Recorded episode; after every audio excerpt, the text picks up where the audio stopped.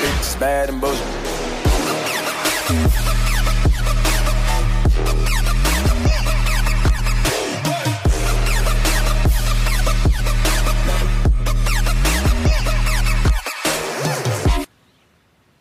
Those months when I was pregnant, all around this same time. So we have in tandem the conversation of he won't be given security, he's not going to be given a title. And also concerns and conversations about how dark his skin might be when he's born. What? And Who who is having that conversation with you? What? so, um, There is a conversation. Hold up, hold up. there's Stop several right now. conver- there's several conversations. There's a about it. conversation with you with Harry. about how dark your baby is going to be. potentially and what that would mean or look like. That was relayed to me from Harry. Yeah, the other the other trauma Meghan experienced. Racism and misogyny. I put that only one because I just I can't. They're inextricably linked. Yeah. okay. Basically, what she insinuated was that Archie didn't get the same respect as the Queen's great grandson, that and the same privileges because um, of the color of his skin, which is very white looking, but whatever.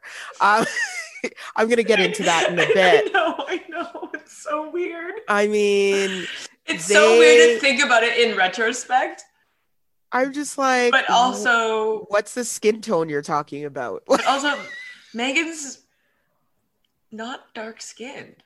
yeah, which is another story. So, okay, okay. So let's let's just dive into that Okay. uh, because this is one of my criticisms of her in this whole interview. Like, what is obvious to me is that Meghan has benefited from light skin privilege her Mhm. entire life and Mhm. has no clue that colorism is a thing.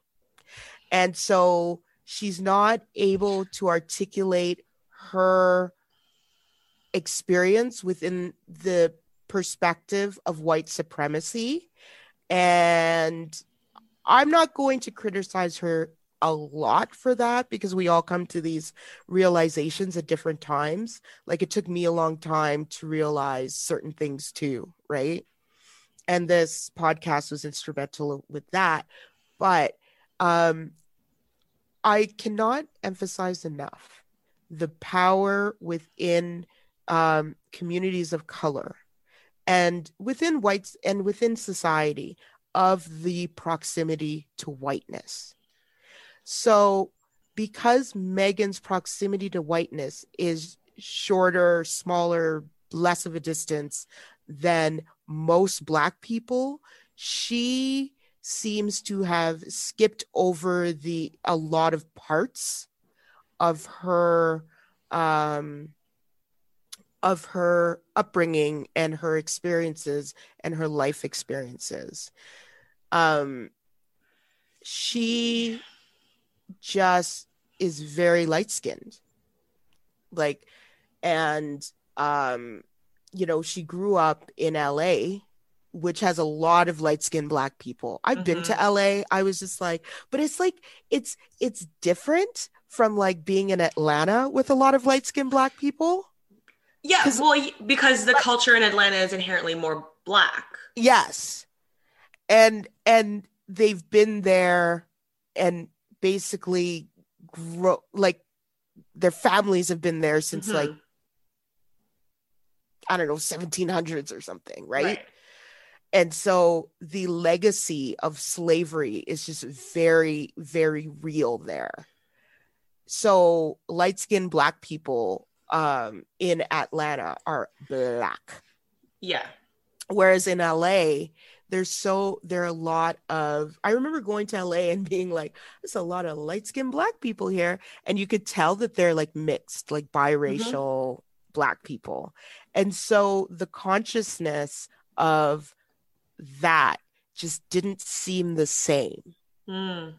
So, I mean, or not of racism, because obviously, you know, the LA riots would tell us differently. Um, or the LA uprising, I should say. Um, and of course, there is a lot of racism in LA, but I feel as though she was able to cut herself off from the day to day experience of it. Yeah, and I would say that that is, I would venture that that is probably because she was in an industry that fetishizes exoticism Yeah, and she doesn't look white, but she looks doesn't quite look anything else. So she's just like ethnically ambiguous. yes. And that is very exotic to, you know, these white executives. right. And they want they want someone who's like, "Oh, yeah, like she she looks white, but not really." Yeah, and they don't want anybody too black. Yeah. Like, like she is an acceptable amount of black hmm for for the majority of white people in North Mm. America. Yeah. That is that's real. Do you think that And she behaves in the in the right way too, Yeah. right? She's not overtly black in- exactly in her behavior. Yeah. I mean, I doubt that she she would roll into like Jessica Mulrooney's house and talk about white supremacy. Like, you Mhm. know what I mean? That that's and that's real too because I think the whole um Jessica Mulrooney thing really showed that Meghan was as black as they were comfortable with, Mhm. as Sasha was not. Right. you know so i think that you know the level colorism and the nuances of colorism was obviously missed by her in that interview because uh, you know when she's like well the commonwealth countries are mostly people of color and they want to see somebody representing them who who kind of looks like them and i'm like you don't look like most of those people in the commonwealth. So so yeah, yeah. I yes, I agree. So do you think it's that she doesn't understand colorism even though her mom is very dark skinned or is it that she just chose to not address that because it's too complex of an for the same reasons that it's not Oprah's job to explain colorism because you want to make it as broadly of understandable as possible. I don't think she's that aware. Hmm. I really don't. I I think that I just like how would she be aware? You know what I mean? Like Yeah. where would she get that awareness? And it's funny you should say her mom's very dark skinned because to us she looks like a little medium. Oh yeah, no, I mean like I mean in relation to Meghan. Yeah, yeah. Oh yeah. She looks like Kunta Kinte in relation to me. I mean, come on now. I'm just saying. That's how fair Meghan is. And let's not pretend that Prince Harry would have picked up anyone darker than Meghan. Like let's let's just put that out there. But it's I mean, just, it's actually also better that he didn't. well, well, yeah, can you imagine? My goodness. They wouldn't have made it past the threshold. I mean, let's be honest. I like I think this is her first real encounter with Mhm. the ugliness and the sustained vitriol and the sustained violence because there's a lot of lateral violence happening in this story. Um, And- yeah, and like it's one thing. A lot of people, particularly those who exist that have very close proximity to whiteness, and I think this is a lot of Asian people, mhm.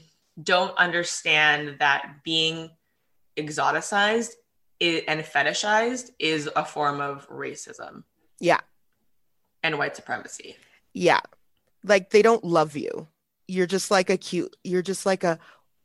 It's it's literally putting people in glass cages and and you know ogling them as Mhm. though they're far as though they're animals for you Mhm. to to enjoy and pick Mhm. up and play with when you want to Yeah. and you've just you've just removed their entire humanity and their entire it's Yeah. dehumanizing Yeah. Yeah. Yeah. Yeah. And and you know, it was this kind of hits on what you know Kathleen wrote about in Refinery Refinery 29, where you know this probably was her first and biggest um, interaction with racism and racist mm-hmm. structures or systemic racism, but it's because she trusted a white system that ended up failing her. Exactly, and that's what Kathleen also said on Pop Chat mm-hmm. was was something similar. Um, and to say, you know, and she she emphasized this part of the interview, which is I trusted them. I trusted them to keep me safe. Mm-hmm. And I'm not going to criticize Meghan on that because mm-hmm. a lot of us trust these institutions to do what they're supposed to do. Especially and, when you're supposed to be family. Uh, yeah, exactly. And, you know, to behave in a manner that is, um, that is like, it's not that you don't expect to encounter some sort of sure. bigotry or racism. It's that you trust that the systems of these institutions will work out in a way where you actually see um you know redress or some type of accountability. And what mm-hmm. we're finding out in in all of these institutions that we pay for and we're supposed to believe in they've failed black women especially and indigenous women to be mm-hmm. honest. Absolutely. And and so i mean and of course women and and everybody everybody else. Um so i think that that's that's why a lot of black women um relate to this story it's not that we relate to Meghan in a way where it's like she could be my sister uh, it's literally because we know those experiences. We know the mental health results from them. Mm. We know what that's like.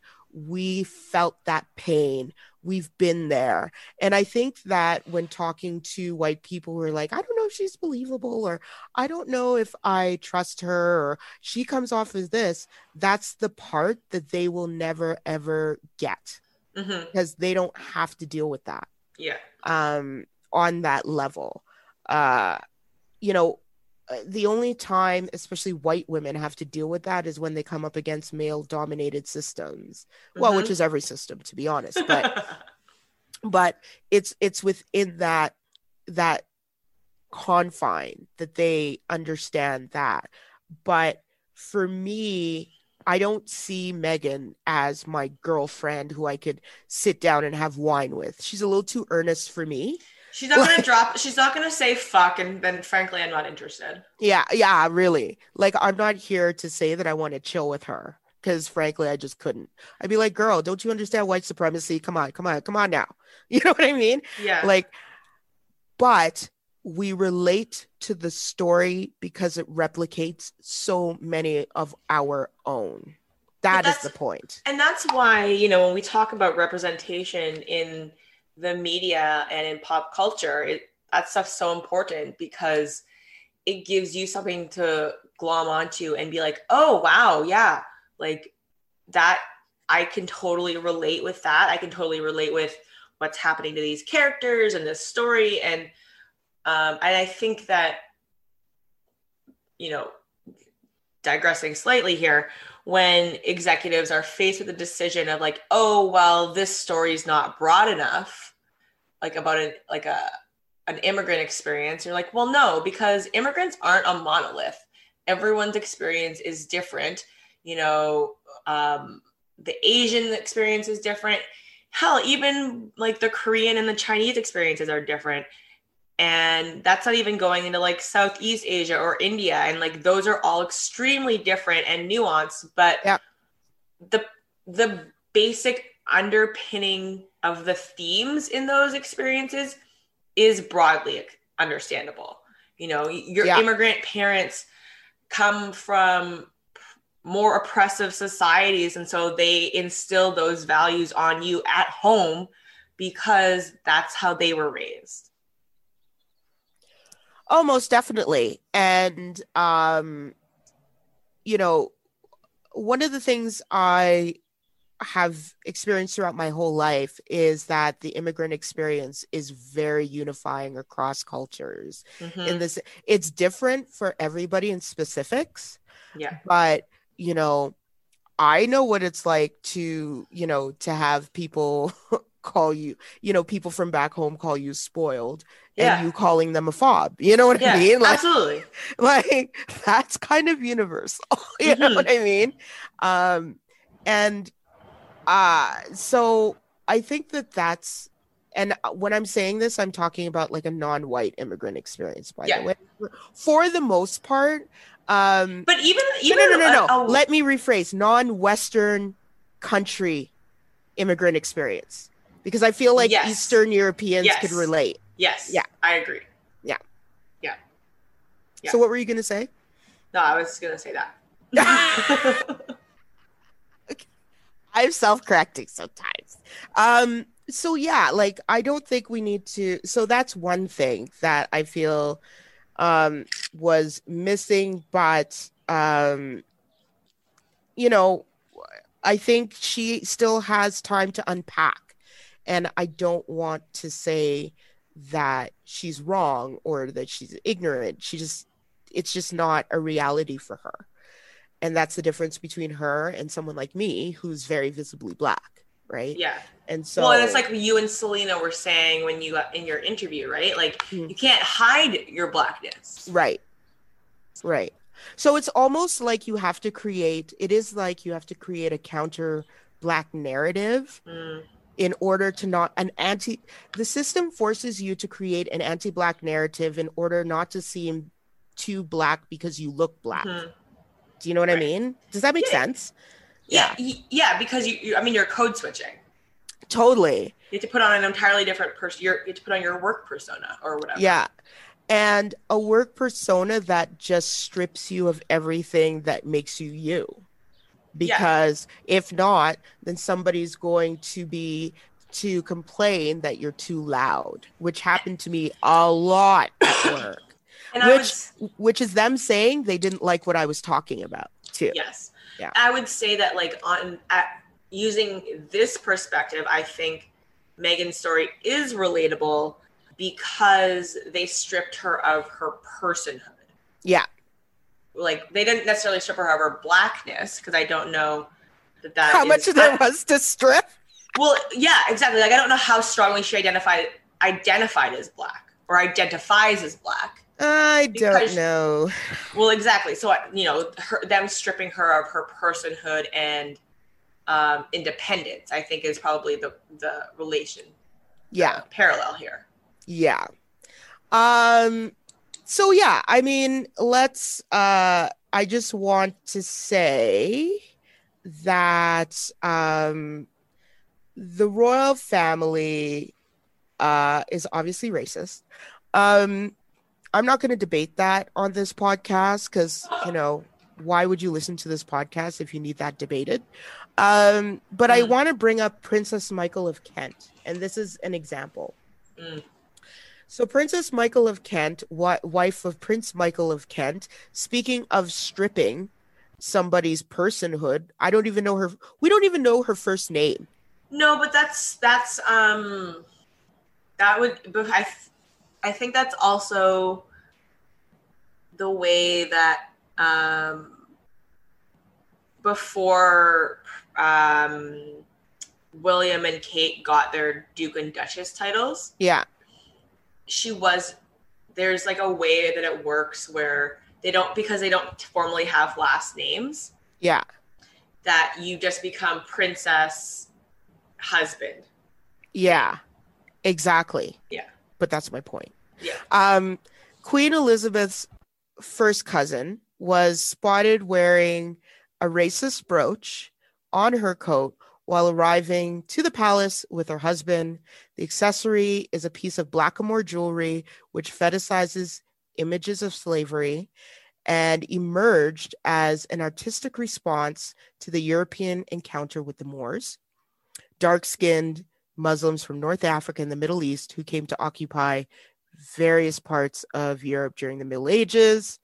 um, commonly fixed in positions of servitude as footmen or waiters, for example. The figures personify fantasies of racial conquest. Um, some people are like, oh, well, did she know? Yeah, she knew. Like, I mean, I mean, let me not let me not strip the agency from this woman. So. I mean, yeah, it's already been stripped away most of it anyway. yeah, yeah, exactly. Exactly. So imagine, and that's upon her meeting Meghan. So she came with that, which is a clear signal that A, you don't belong here, and B, you're lesser than us, you black bitch. That's basically what it comes down to. So, um, let's move on to um, the misogyny. And the misogyny is in this Meghan versus Kate um, mm. binary uh, that the British media, who is inherently racist and misogynist, um, likes to construct with women of similar ages uh, in the monarchy. So they did the same with Diana and Sarah, which hmm. is mm. um, to Fergie. basically, yeah, Fergie, yeah. And, you know, they do it a lot. So, I mean, some of these headlines are laughable in un, until you want to cry, you know? Mm. I mean, we know about the avocado one, I think. Yeah. Um, I don't have to go over that. But, you know, even touching her baby bump was a problem for them. She mm-hmm. touches mm-hmm. her baby bump uh, not long ago, pregnant Kate tenderly cradles her baby bump while wrapping her royal duties ahead of maternity leave, and William confirms she's due any minute now. That's a daily fail, I mean, mail. Um, why can't Meghan keep her hands off her baby bump? Expert, they brought in experts. Experts tackle the question that has got the nation talking. Is it pride, vanity, acting, or a new age bonding technique. Um, Carole wins Granny War. Carole is um, Kate's mother. Duke and Duchess of Cambridge will spend second private Christmas with the Middleton family rather than joining the Queen at Sandringham. And then the other one was Does the Queen deserve better than this baffling festival absence, Richard Kay examines the impact of Prince Harry and Meghan Markle's decision not to spend Christmas with the royal family. So basically, everything, um, you know, Kate and Wills Inc. Duke and Duchess secretly set up companies to protect their brand, just like the Beckhams. Uh, a royal cash in, a right royal cash in, how Prince Harry and Meghan Markle trademarked over 100 items from hoodies to socks six months before split with the monarchy with new empire worth up to 400 million pounds. So I, I find it, you know, uh, interesting. I think the first, okay, so the first like jaw drop for me in this entire interview was when they said that they married three days earlier. I was like, oh, really? I know. I like that. I was just like, well, good for you, you know? But cool. it was just, it was just like, I liked that. But then she just was like, yeah, I was just asking the Archbishop of Canterbury. And I was like, oh, yeah. that's it? Yeah. That's it? Oh. Okay. I mean, that's, okay. a, that's a name drop, but also you just like passed over it. Oh, yeah. And uh the second one was how Kate made her cry, not the other way around, which mm. made huge headlines in Brit. You know what? Till this, like that is one of the headlines and one of the narratives that really stuck. Mm-hmm. You know that Meghan was some crazy bridezilla mm-hmm. who made Kate cry, um, endangered Princess Charlotte with her want of flowers mm-hmm. at a wedding.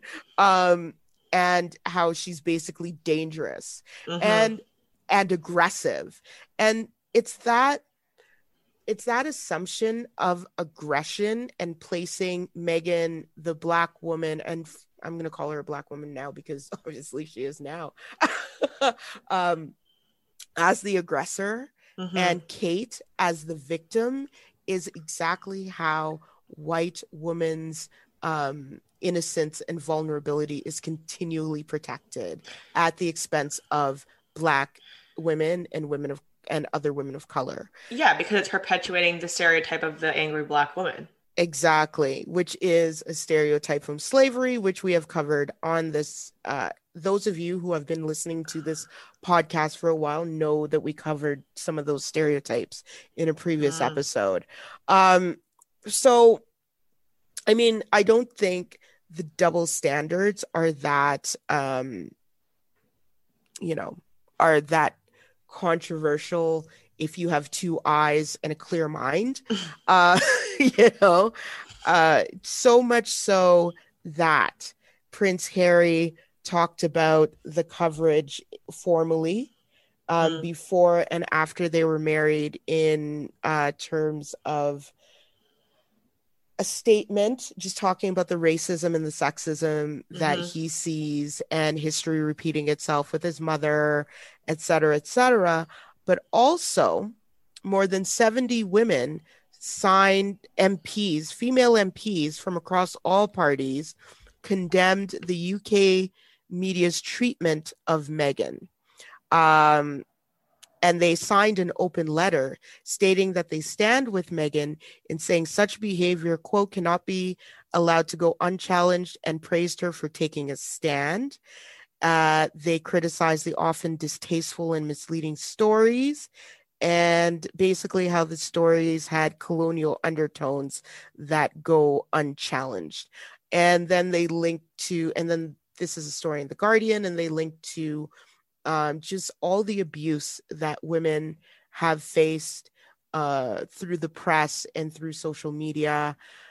Diane Abbott, who we talked about on another previous episode, who is uh, a Black woman, had the most vitriol online uh, of any you female MP by Mm. far. Mhm. Uh, so you know this these have real consequences, which is death. Like people die. So I I like again uh yet another example of that.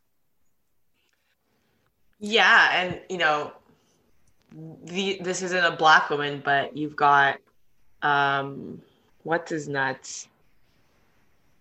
Oh, Tucker Carlson on Fox News just like basically saying that the New York Times reporter Taylor Lorenz is like the worst thing and untalented and basically telling all of Fox News watchers to harass her on Twitter because he thinks she's a bad reporter or doesn't like her or whatever.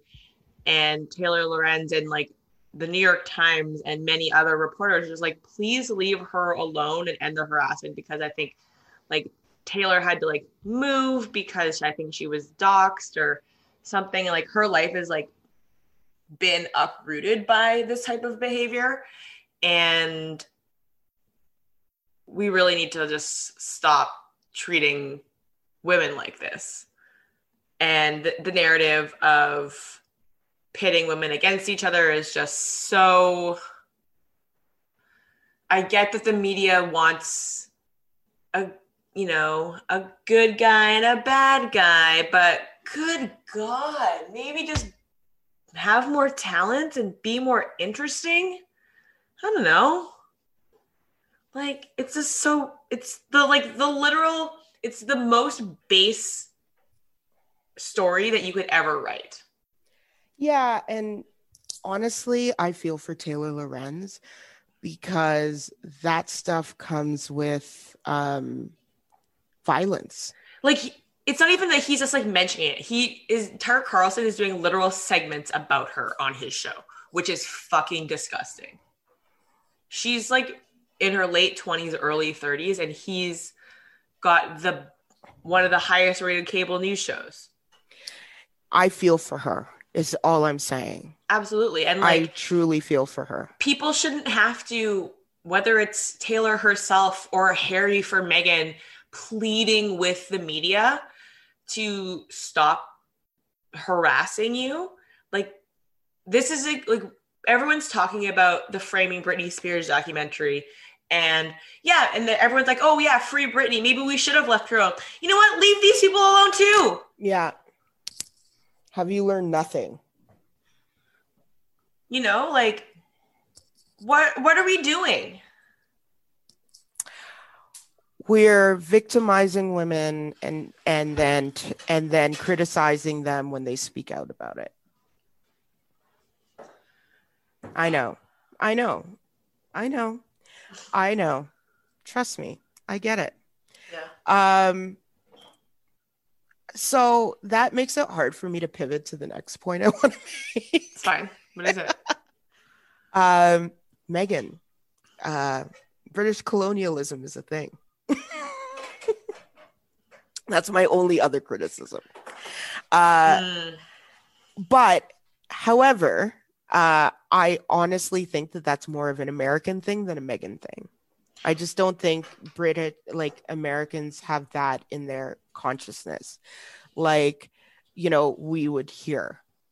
And um, I found out so at one point, a quarter of the world's peoples were under British rule mm, and many of the many of them black and brown people um uh i would say asian people too actually coming to think of it. Mm, we talked about china with um Sh- sherry and um and you know the opium wars. You can go back and listen to that. Um when we talked about hong kong we also i don't think that people understand the like colonialism has become so defanged that i don't think that people understand the inherent violence mhm. that comes with colonialism because to keep people under your rule you have to like you have to what comes with it is intense violence and i just Mhm. want to bring up the Mau Mau massacre. Let's let's hope that i'm saying it right for those who are kenyan extraction and i am saying it wrong i apologize. Um, but Britain had colonized Kenya since 1895, and that movement was comprised of Kenya's um, largest native tribe, the Kikuyus, many of whom had been pushed off their fertile lands in central Kenya by European settlers. And along with other tribes, they had been forced to live in ethnic reserves that were too small for them and required a special permit to move around the country. Hmm, that sounds familiar. Indigenous peoples in Canada. Mhm. Um, many ended up as cheap labor on white owned farms in what has become known as the White Highlands. By 1948, growing unrest on the farms had alerted the colonial government to the existence of the movement, which subsequently was banned in 1950. And two years later, in 1952, violence erupted as the rebels began attacking farms and killing Africans they considered to be supportive of the regime. The colonial government conducted a campaign of mass arrests and basically mass human rights atrocities. Hmm. Um, Britain. So they were taken to detention camp or prison. And um, I'm going to give a trigger warning here. This will only take about 10 seconds. Um, they were then interrogated and often tortured and abused. Many women were raped with glass bottles. Many men were castrated with pliers. And um, apparently, they electrocuted their balls and all sorts of stuff like that. So, and that's the British government. So, that was right before her coronation Mm, um, violence erupted. Um, you know, among the detainees who suffered severe mistreatment was Hussein Onyango Obama, the grandfather of Barack Obama.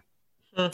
So they sued the British government, uh, and on June 6, 2013, the Foreign Secretary William Hague told Parliament that the government had reached a settlement.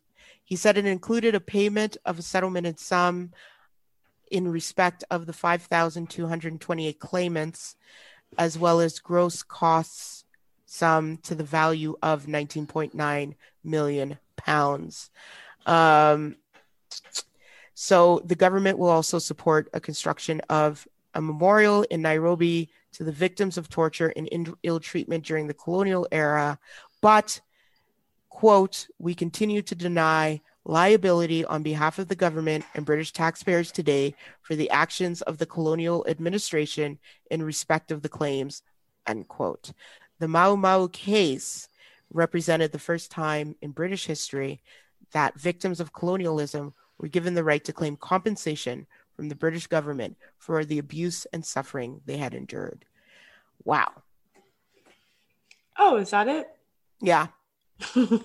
Jesus. So that's only one of the atrocities. I don't even want to talk about Ian Smith's regime in Zimbabwe. Yeah, and, I think and I think that like, you know, after all of this, William said this week, oh, the family's not racist. And I think he's just like, oh well, my grandmother was against the apartheid. Oh, great. I'm sorry.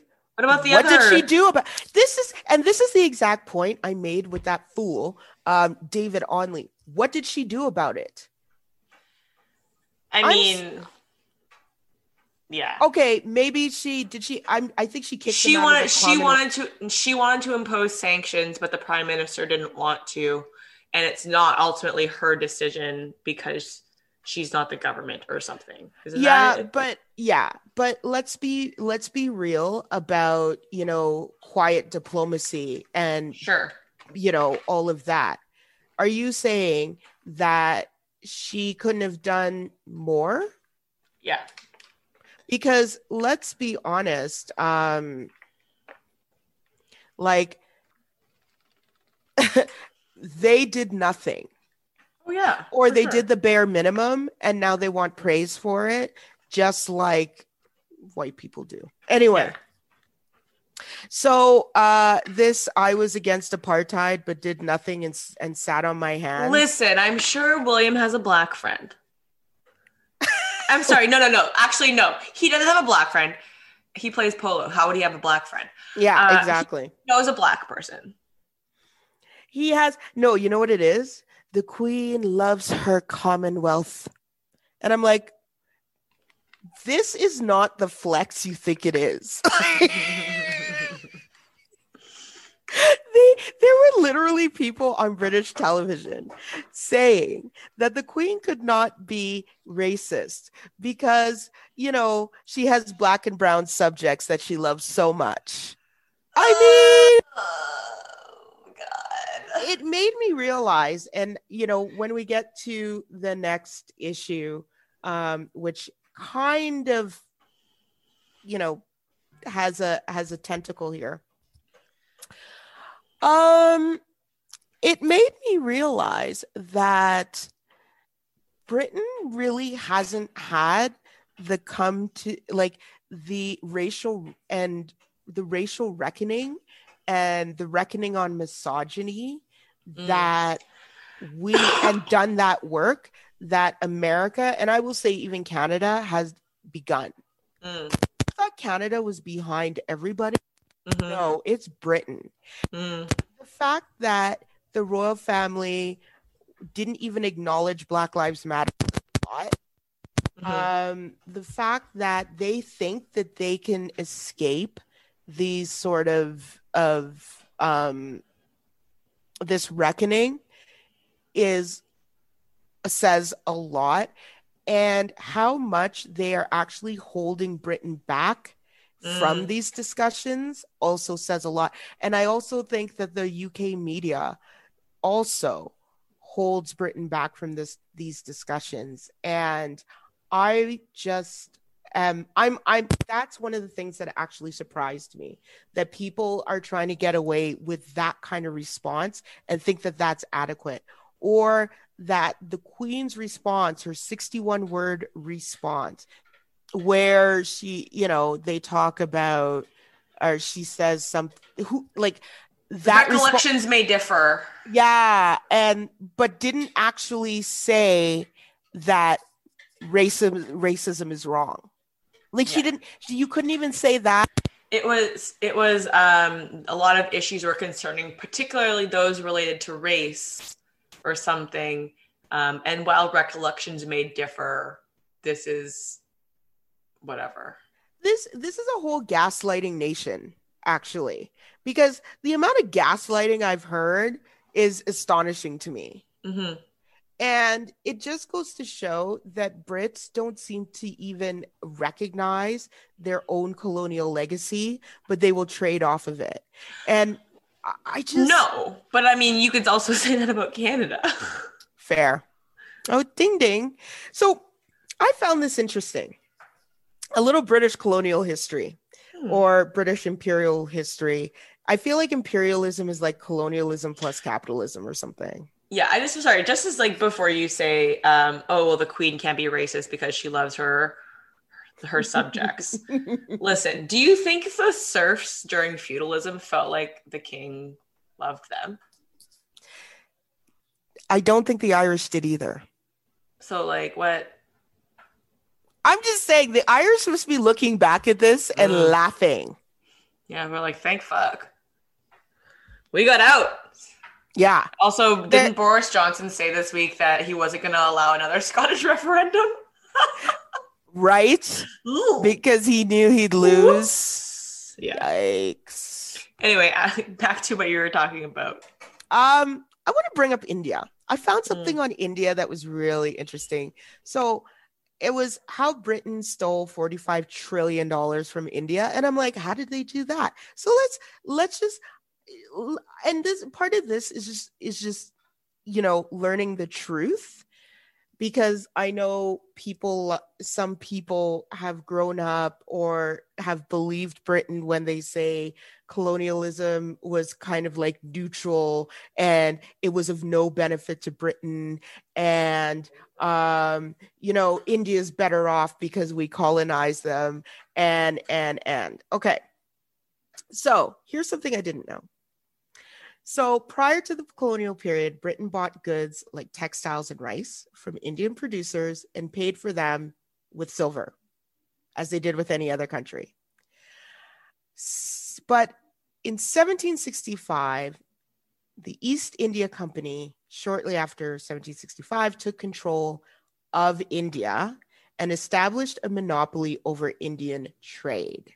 So we're just, I'm just going to explain how the, as- because there was, um, an, I think, a Niger company by Britain in Africa that kind of did the same thing, or, or, there were several of these companies, so to speak, that really um, infused sort of like capitalism and trade and in in these continents, which was a way of basically plundering them. So this is how they did it. The East India Company began to collect taxes in India, then used a portion, about a third, to fund the por- the purchase of Indian goods for British use. Instead of paying for Indian goods out of their own pockets, or in other words, instead of doing that, they acquired them for free by using those taxes that were paid by peasants and weavers to buy Indian goods. And then some of these goods, these stolen goods, were consumed in Britain but the rest were re exported elsewhere. So the re export system allowed Britain to finance a flow of imports from Europe, including strategic materials like iron, tar, and timber, which were essential to Britain's industrialization. So The Industrial Revolution depended in large part on the systematic theft from India. If you can hear my mom in the background, she's like, they did the same thing with sugar in the Caribbean. Raw sugar and export it to Britain, refine it, or so they claim, into white sugar and sell it back to us, and we were not allowed to refine our own. So there, there's a little history lesson from Mommy Eiffel. Okay. So um yes, it's mercantilism, but listen, the re-exported goods for they re-exported and sold those goods for much more than they quote unquote Mhm. bought them for in the first place. Mhm. Pocketing not only 100% of the original value, but also the markup. And that, my friend, is how Britain was built on the backs of, of the, the so called colonies, right? By stealing and plundering those countries. $45 trillion. So that's what I'm saying. Like I I was just like that is that is that is a that's a scheme. I mean, welcome to capitalism. Yeah. Oh man. Um no, I think like I think we learn about this in schools like as mercantilism at the wrong age or it's we we learn it at a young age and then it's not brought back up again when we start learning about economics and how society functions and I think that we really need to think about drawing those links because they're inextricably linked. Well, and it breaks down this idea that these countries are what you know developed and rich because of their ingenuity. That is just a Mm. whole lot of hogwash. They they raped and pillaged people and places and resources, and that's how they got rich.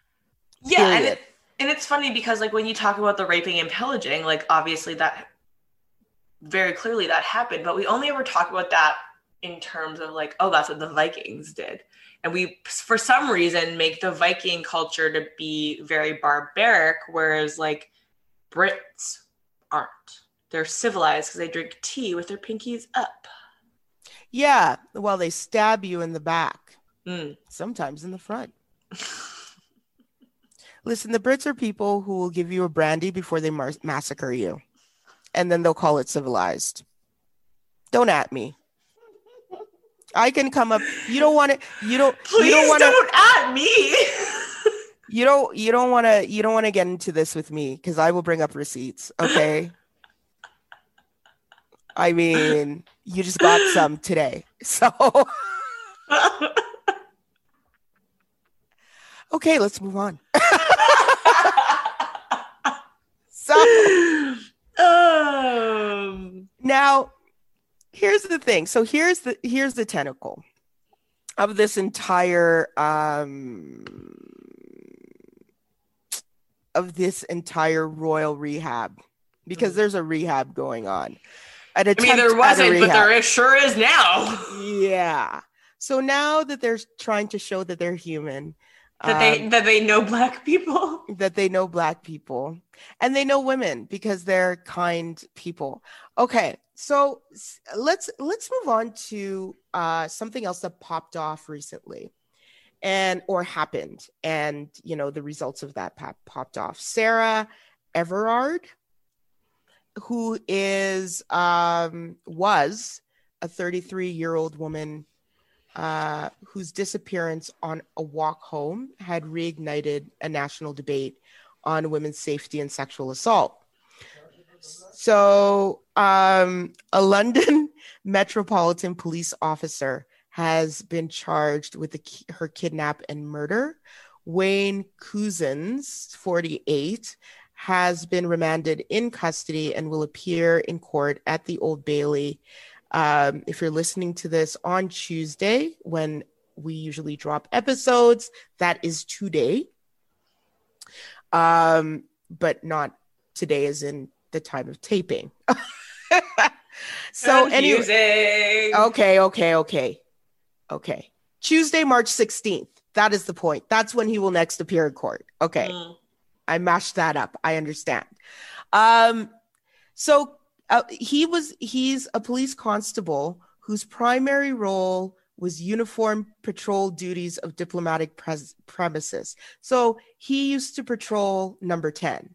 Mm. Um, and he was arrested in Kent. So she disappeared on March 3rd while walking in Clapham, South London, prompting an extensive police search in the area. Her remains were found more than 50 miles from where she was last seen. A post mortem examination will now take place. Her disappearance prompted thousands of women to share their own experiences of intimidation or harassment or fear of violence while walking alone at night across the country on Twitter using the hashtag not all men, but all women. Uh, a series of vigils had been planned Saturday across the country, but the events from you know put on by reclaim the streets were canceled after london police said the clapham vigil couldn't go ahead citing coronavirus restrictions but they gathered anyway. And in, on saturday evening uh, they made a makeshift memorial where everard was last seen. Um, and basically police there were a lot of people that showed up Mhm. if you look at the pictures. And um, the police showed up and then naturally everything went to hell. And mass arrests happened. Um, you see uh, a really a really violent display by the police in making Mm. these arrests um, and yeah that kicked off so i think now what's interesting about this is that the police are using coronavirus regulations to break up socially distanced demonstrations, even though the Metropolitan Police uh, admitted in court th- on Friday that it had the discretion on how to respond to these pro- protests and that people had a right to protest during the national lockdown. Mhm. Um, so what's happening is the police are using the coronavirus to prevent people from protesting, which is their right. Well, yes, you're correct. But this is actually going to become a thornier issue. And it goes back to what you were just talking about in that the UK hasn't had their um, racial and misogynist reckoning yet because um, Boris Johnson's supposed to be introducing a bill into Parliament about police crime and sentence police crime sentencing and courts that will allow the police to ban and break up peaceful protests that they subjectively decide carry a risk of serious annoyance to others.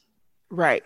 So, you know, it, it literally like will allow the police, you know, bastions of good decision making, Of course. um, to decide if a protest is disruptive, including on the basis of like the suspicion that anyone could be alarmed by the, the noise and it could be inconvenienced. Like, how fucking British is that?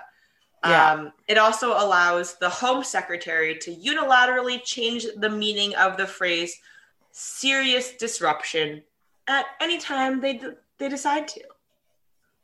and you know she's like the devil, right? like Pretty Like- Patel. I can't I can't imagine She's awful. I can't imagine that this passes a constitutional the con like a constitutionality challenge. Yeah. Like it doesn't seem like it possibly could, but I have no idea. Like it would have I mean obviously you have to go through the parliamentary process in order for it to, there to be a challenge, but yikes. I mean, it's it's it's more than concerning. It's a problem, obviously, but it's scary Yeah. because um, who knows what kind of ramifications? Like, obviously, the ramifications are more police, but also more police funding Mhm. to quote unquote deal with unrest. well, and then you're gonna have to pay for all the people who are in the system now.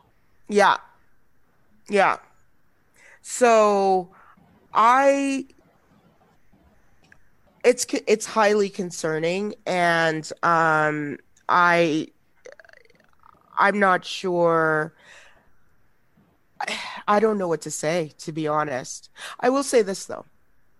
So the Duchess of Cambridge, Kate Middleton, made an unannounced appearance and also laid flowers of her own. However, she was not arrested, Hmm, weird. nor was she wearing a mask, Ooh. Prompting many to conclude that this was a PR stunt intent on making the royal family seem human after this bombshell interview, Mm-hmm. which I completely agree with because, like, literally, you can't even wear a mask. Listen, a lot of people have done things throughout COVID for PR. Uh, you know, Meghan Harry have been out and about when they were moving between Vancouver and California. They've been out seen at other places. Um, you've got hell, you know what? We'll even go with Joe Biden and Kamala Harris doing a fucking entire presidential campaign. They could wear masks. Yep. Yep.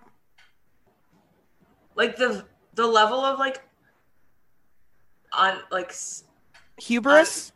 Hubris but just like self-serving attitude and be like oh well this will look better for me because you can see my face and the concern on it Yeah. i don't know maybe just follow public health advice because like what and the hypocrisy of the Met Police, um, you know, and this praising of her while Mhm. villainizing everyone else everyone else. And and and can we just say, had that been Meghan, how they would have dragged her? oh my god i know Okay, i mean Meghan would have been wearing a mask first of all she would have been. Yeah. she would have been, because that that was, you know, and uh, I just I just find it disgusting how much they're using um this woman's death to rehab their image. It's Ugh. disgusting. it's so disgusting you know and and it just looks disgusting and after a week of or the latter of this week them trotting out their the the few black surrogates that they could find Mm. to make them appear um i don't know i don't know what they think that is With it. except it. It, it looks like window dressing and tokenism which it is Oh, and the sure. fact that they think that that's an appropriate response tells me that they're having some serious PR problems. I have a question for you. yeah Do you think that we are seeing the beginning of the end of the modern British monarchy? what do you mean by modern british monarchy I mean, the the second Eliza- Elizabethan age. So when I say modern, I mean like after World War II. and And so, are, so are like- you saying that we would get rid of the monarchy? Like, what do you mean? This is a good question. This is a good follow up question. Um, I'm saying that they won't exist as the monarchy we know them as. Like, there may not be a monarchy to pass to William. That's what I'm insinuating. But then I'm like, it's the British and they love their monarchy. So they'll exist in a certain way, in some form but as it is. So with the privileges they have, with the um, with the power that they have, et cetera, et cetera, et cetera. Although Harry did say that that the power that we think they have, they actually don't have, or yeah, they're I was scared. gonna say, like, I don't think that they have any power, yeah. real power. They yeah. have a guise of power, um, but they don't make any. They're not driven by politics. They're not a government. They're not making decisions that directly impact the lives of people. Mhm. they are mostly figureheads and and philanthropists. They're gonna have some challenges though. Yeah, and I think that like I think that they're experiencing so many challenges because they sense that change is coming and they are scared of the change and therefore Charles is trying to maintain a death grip so that it doesn't change where he can't adapt to it. I think that William would be more able to adapt to that change, but probably is still not thrilled about it. Whereas Meghan and Harry, mostly Meghan, understand what changes are coming and how things operate outside of their bubble. Right? I think they're I think they're too insular that they don't know what the real thing what the real world is like. And their advisors are all old white men who also don't know what the world is like. But they're or, or they're just so institutionalized because they believe in the monarchy so much that they are will do anything to maintain that control, maintain the existing system. They don't want to adapt because Meghan was their opportunity to do so and they chose to not. Yeah. And, you know, especially since they will be facing um so first of all, you know, the queen is, you know, has one foot in the grave. Like let's be honest. Uh Prince Prince Philip is about to die soon. Um I'm just what? Like the man is 99 I- years know. old. That was me being like, ugh, great. I mean, let's not be, you know, I mean, he's had a long life. Yeah. Like he's got to die sometime. Yeah. And he's closer, he's a lot closer to it than than he was to than he is to birth. Okay? I'm just saying. Like it- mathematically speaking. As an aside, I cannot believe I am absolutely gobsmacked that I have not told you this. What what? Yes. I I you're hyping me up. Let's do this. Guess who has a column in the New York Post Ew. about Meghan Markle and the racism she experienced? Barbara Kay? Sure is. Oh well, the New York Post is is perfect for her. she specifically wrote about how asking what the baby's skin color would be wasn't racist it's just curiosity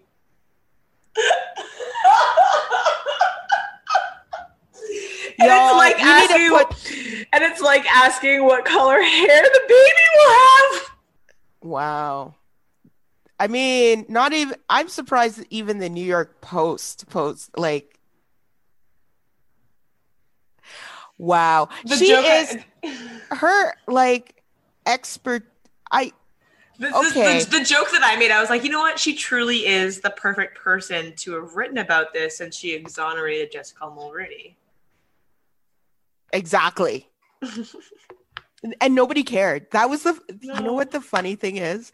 Okay, literally, everybody's like, "Oh, it's a Tuesday or Wednesday or whatever." Yeah. It's a day that ends Oh, in. Y. Cool. It's a day that ends in Y. Oh, look at that. It's snowing still. It's winter. You know, Yeah. nobody cared. And what kills me is that, okay, so first of all, now we know that Jessica Mulroney is like a closet racist, and that's whatever. Um, because Jessica Mulroney did the same thing that the royal family is doing. Is, Mhm. is that after she was outed, she then started like hanging out with random black people. Like she had her own blackamoors. You know what I mean? and you would see this on her social media and on Instagram. And, you know, I'm just like, girl, this is not the flat. Why do white people think that this is like not like it's transparent people? I don't know. It's not what you think it is. It literally is not what you think it is. This is the other thing. Barbara Kay comes out after it's been decided. I think it's like basically been decided that that was a racist thing to do. Like maybe not in England, like she should have written that in the Daily Mail. Mm. But over on this side of the pond, I think it's kind of been decided that that was racist. I mean, yeah, it's classic, classic Barbara Kay talking about something no one else is talking about. Why is she? I mean, at least be on time. like, if you're gonna have trash opinions, be on time with them. Yeah, I mean, Seven you know days who- later, Barbara Kay exonerates the royal family. Yeah, This is done and dusted. yeah. I mean, you know who was uh, in the comments? What did you say? I said no. I wasn't in the comments. Oh, what? Like I thought you were in the comments. I was like, ooh, Why would I be? In, I don't know. who, who, who was in the comments? Linda from. Oh, good lord. Mm. Oh. Mm-hmm. Uh, why don't we just add by like Lynn Beyak to the conversation? Lynn Beyak has entered the chat. How did I forget that Diana is one of the baddest bitches in history? How did I forget that? Truly. Truly remarkable. In Yeah. death, she is still bringing down this family. I salute her. If only I had that level of petty after the grave, I would be like, my work here is is it's it's like timeless. Okay, the Just like woman her is style. timeless. Just like her style. She's timeless. You know, I do want to say this. I did read that. So Vox had a really good article that um, really shaped the interview nicely. hmm And in that article, the prep like they presupposed and or maybe it's post supposed, whatever. Um that had Diana not had her security detail removed, like they Mm. removed Harry and. Meghan's, that she might actually still be alive hmm because and that was something new to me Mm. that the security part was just that important that Yeah. if had they not removed it princess diana might still be alive yeah. Because she wouldn't have gotten into the car with that random with the with the driver that she did and there would have been a protocol attached Yeah. to dealing with the media that wouldn't involve speeding There'd be a little bit more weight behind anything. yeah Yeah. So that's something. So when Harry says, "I don't want history repeating itself," um, that's real, and that's Mm. very real in his mind. And it's not for us to say that he's overreacting because we don't know. Yeah. Can we quickly go back to Kate in her visit to the vigil for Sarah Everard? Sure. The audacity. Like, I understand that Kate probably on its face feels that, you know, women deserve the right to be able to live their lives how they want without fear of harassment, assault, death, whatever. But the audacity of someone with all the security in the world Ah. going to pay her respects. You you you make a great point, which is she has security year round, all the time for her and her children. What the fuck? Yeah. Secondly, she when when the press was dragging her sister-in-law, when her Mhm. sister-in-law was in crisis, Mm-hmm. she ignored her. Mm. Where was where was Kate refuting Mhm. the lies? Mm-hmm. Yeah. Okay? And be like, actually, that story's not true. Actually that story's not true. You don't Where have to tell you don't have to tell the truth, but you can you can say that's not true. You could say that story's not true. It's Or uh, put out a statement of support. Yes. Yes. Where was that statement? So you're right. There, you know what? Now you got me riled up because you were completely right for this. Because you're right. The audacity of the caucasity of her, like coming out to support a woman in order to make the royal family and herself look better. So Mhm. they're obviously so they're using her in the first part. The audacity to do it without wearing a mask and endangering others Mhm. is something else. The audacity to do so after she ignored the pleas of her sister in law in crisis is another. And the audacity to continue the lie Mm. against Meghan is appalling. Mhm. So yeah, I I I hear you. I completely hear you. I completely agree with you. And don't tell me about Kate and how Kate is what look, Kate decided a long time ago that she was just going to go with the flow. She was going to give up her voice. Good not I don't even know if she had one in the first place to be honest because lord knows I feel like Kate's life has always been run by somebody else. Yeah. So agency and Kate don't get along. And that's No. why the British media loves her, is Yeah. because she shuts up like a woman should in Mhm. their estimation. Mm-hmm. Mm-hmm. She has no personality. She's completely beige. She doesn't stand out. She's a she is literally I mean and okay, here's something else. The royal family not killing stories is a load of crap. Because they Mhm. killed the story about Kate's Botox. hmm something as innocuous as I don't care if Kate got Botox. Good for her. Okay. Yeah. More power to her. Yeah. So for they thought that that was damaging enough to her to Mhm. kill that story. Mhm.